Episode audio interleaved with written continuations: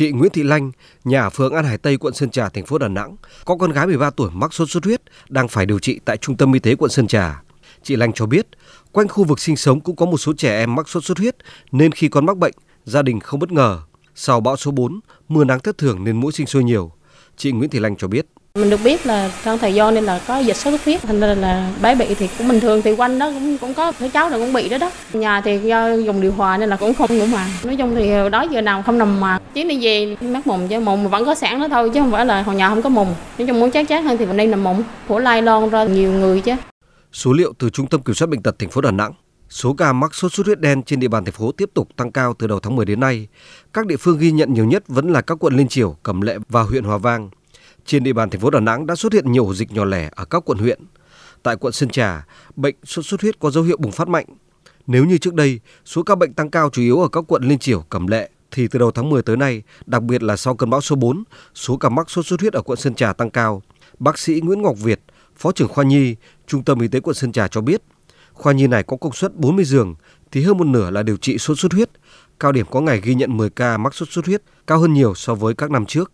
Trẻ em thì mình thấy cái độ tuổi nó vào đa dạng lắm, thậm chí có những trẻ từ 12 tháng tuổi buổi đi vô làm test sốt xuất huyết vẫn dương tính. Sốt xuất huyết năm nay thì nó không có nặng như mấy năm, nhưng mà lại cái tình trạng mắc bệnh đa dạng hơn. Sốt xuất huyết là thì từ đây mà tới tháng 11 á, là bắt đầu nó sẽ tăng mạnh. Để mà khống chế cái sốt xuất huyết thì đối với học sinh á, thì mình nên cho con ngủ màng và thoa những cái thuốc chống mũi cho con. Cái thứ hai tẩm dọn vệ sinh nhà cửa.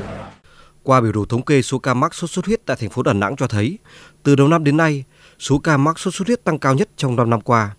Con số gần 6.300 ca mắc sốt xuất huyết trong năm nay rất đáng báo động. Đến thời điểm này, toàn thành phố ghi nhận gần 640 ổ dịch nhỏ. Theo ý kiến một số cán bộ kiểm soát bệnh truyền nhiễm, nguyên nhân tăng cao ngoài yếu tố khách quan về điều kiện thời tiết, dịch tễ thì vẫn có những nguyên nhân chủ quan. Nhiều gia đình không mắc màn khi ngủ, trong nhà, vườn vẫn còn những lưu chậu đựng nước thải lâu ngày, môi trường thuận lợi cho mũi sinh sôi.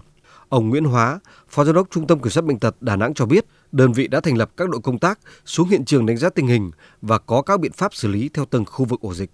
Trung tâm Kiểm soát Bệnh tật à, cũng đã tăng cường cán bộ à, của Trung tâm Kiểm soát Bệnh tật cùng với lại các cái trung tâm y tế à, cũng như là các cái trạm y tế để xuống giám sát và xử lý các ổ dịch theo quy định. Đồng thời cũng cùng với lại các cái cán bộ của các cái tuyến xây dựng các cái kế hoạch đánh giá cái tình hình thực tiễn trước xử lý cũng như là sau xử lý